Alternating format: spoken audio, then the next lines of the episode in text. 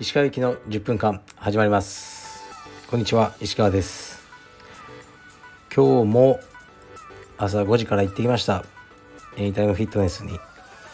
で有酸素マシンプラスえー、っとなんだっけ軽くウェイトと腹筋しましたね。非常に疲れました。で帰る時にちょうどあの、まあずっと古い会員のうちの道場ので僕の一応顧問弁護士でもあるあの、人が 人人がっていうか M 君がバイクこいでましたね。はい。M 君も頑張ってるようです。まあ顧問弁護士ではあるんですがここ数年はお世話になってないですね。いいことですよね。弁護士が出ていかなきゃいけなくなるっていうのはほとんどいいことじゃないことが多いと思いますので、うん、ここ23年は平和かなって感じですね。で家に帰った後、えー、また息子とトレーニングしてあのー、まあ息子を幼稚園に連れて行ってで今日はクラスをやりましたね。9時のクラスを担当させていただきました。セラが本来は担当セラなんですけどえっと全日本マスターの会場に行ってます。ので代わりにやりました。はいではレターに参ります。たくさんのレターありがとうございます。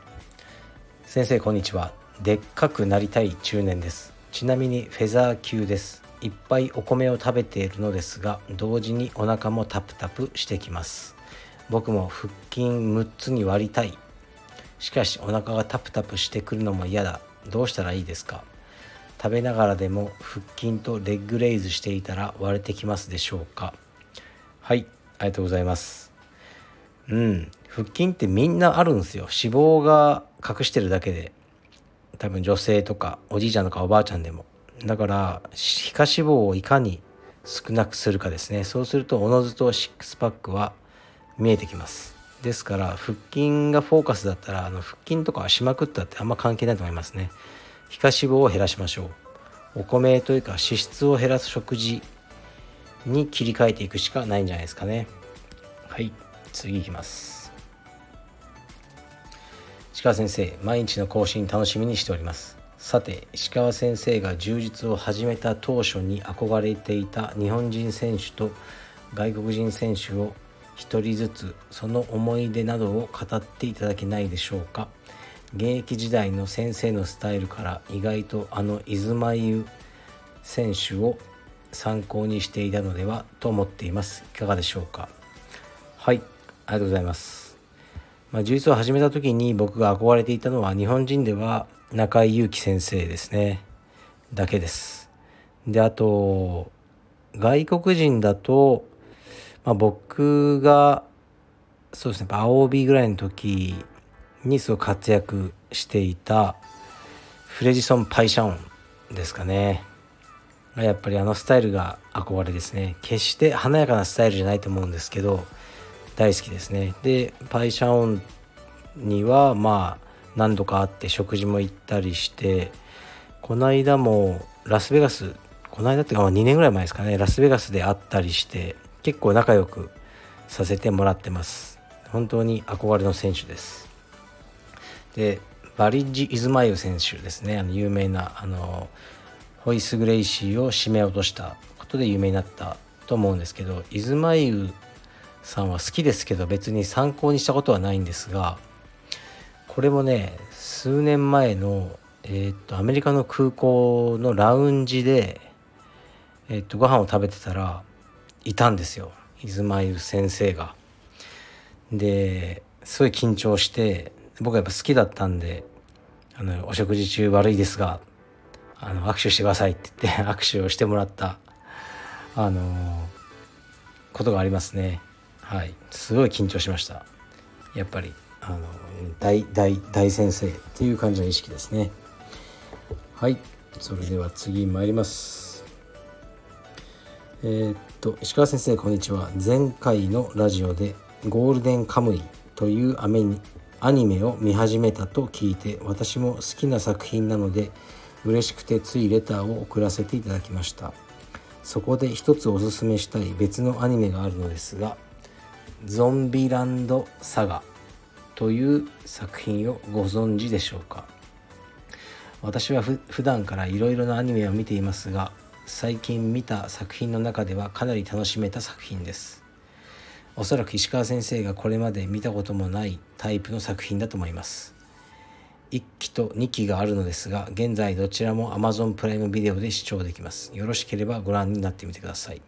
はいありがとうございます。どんなのかなと思ってちょっと検索してみたんですけどうーんもう絵がダメですね。ちょっと僕は。女の子っぽすぎて。すみません。多分見ることはないと思います。絵がダメすぎます。でゾンビゾンビの話なのかな？ゾンビランドサガ。ゾンビも僕あんま好きじゃないんですよね。ちょっと気持ち悪くて。うん。すいませんね。なんかゾンビってちょっと便利ですよね。こう今の時代悪人とはいえバンバンねこう人を殺したりする映画とかが作りにくいと思うんですよね。100人ぐらいこうね射殺するとか多分無理じゃないですか。ゾンビだったらもうね1万人ぐらいこう殺してもいい。もう死んでんだからみたいな。ちょっとありますよね。はい。まあそれはいいんですけどすいません。多分見ないです。ちょっとねテイストが違いすぎます。えー、っと石川さんこんにちは。石川さんは何かが憂鬱で眠れない夜はございますか？私は仕事が憂鬱でたまに眠れなくなります。はい。ありがとうございます。ほとんどないんですがやっぱり昨年のえー、っと緊急事態宣言の時ですね。コロナのはが始まったぐらいの時は憂鬱でうん眠れない日が少しありましたかね。うんあの時は本当にやばかったです。もう終わりだと本当に思ってましたね僕は。うんでねこの方の仕事の内容とかも何も書いてないから何ともお答えしようないんですけどまあ僕もたまにあると。でもねこう娘の病気とかその時は眠れない夜っていうのはなかったかな。結構寝れてましたかね。うん。僕は結構寝やすいタイプだと思います。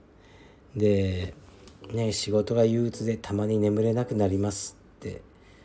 みんなあるんじゃないですかね若い頃は、うん、僕も仕事のために生きてるわけじゃないと今でも思ってますけどでもまああの矛盾するようですけど仕事って自分を表す大切なファクターの一つですよね。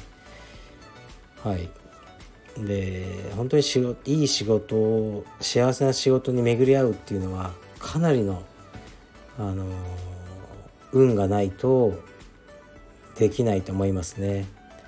で日本人の中で自分の仕事が好きだっていう人が4%だとか6%だったと記憶してるんですけどそれぐらいだから96か5%ぐらい。だほぼ全員が仕事好きじゃないって言ってるってことですよね。うん、僕はラッキーにもその好きな方の数パーセントに入ってるんですけど本当仕事好きで。まあ飽きてますけど好きですね。ストレスにもなってない。という感じなんですがあのー、ラッキーだったなと思いますね。僕の努力云々というより、まあ、ただラッキーだったなって思ってますね。ですから、まあ、しばらくやってね本当にダメだったらやめちゃって違う仕事にっていうのも、ね、全然あのいいと思いますけどね。はい。あともう一つレター来てて、まあ、読まないんですけどこうねある道場と対抗戦をなんかねどうかとかねいろいろ言われてるとかあのそういうそういう系だったんですけど、まあ、特定したくないんですけどうんまあぶっちゃけ興味がないって感じですかね。なんかメリットもないというか勝っても負けてもメリットがあるかどうかっていうのはすごくあの僕にとっては大事なことですね。仕事なので。で例えば選手同士がね、僕のカルペディエムと、ね、どっかの選手がこうね、まあ、ビーフな関係だと。仲悪くて。だったらやればいいんじゃないですかね選手が。でもうちの選手ってそういうやついないんですよね。みんな誰とも仲がいいはずですね。でね選手同士が仲がいいのに上が勝手になんか盛り上がって対抗戦だとかいうのは、まあ、僕はあんま好きじゃないですかね。選手を駒みたいに使ってるようで。じゃあその上のねあの代表同士でとかそれまたそれは仕事で勝負すればいいだけの話じゃないですか。と私は思います。はいですね。ではいえー、っと今日明日明後日と全日本マスターです。でスタッフも結構行ってると思いますのであのね何かわからないことあったらカルペディウム青山またはねあの他の、ね、知ってるカルペディウムのスタッフにあの、ね、助けを求めてもらえば、ね、彼らが何らかの、あのね、ことをやってくれると思います。はい、じゃあ失礼します。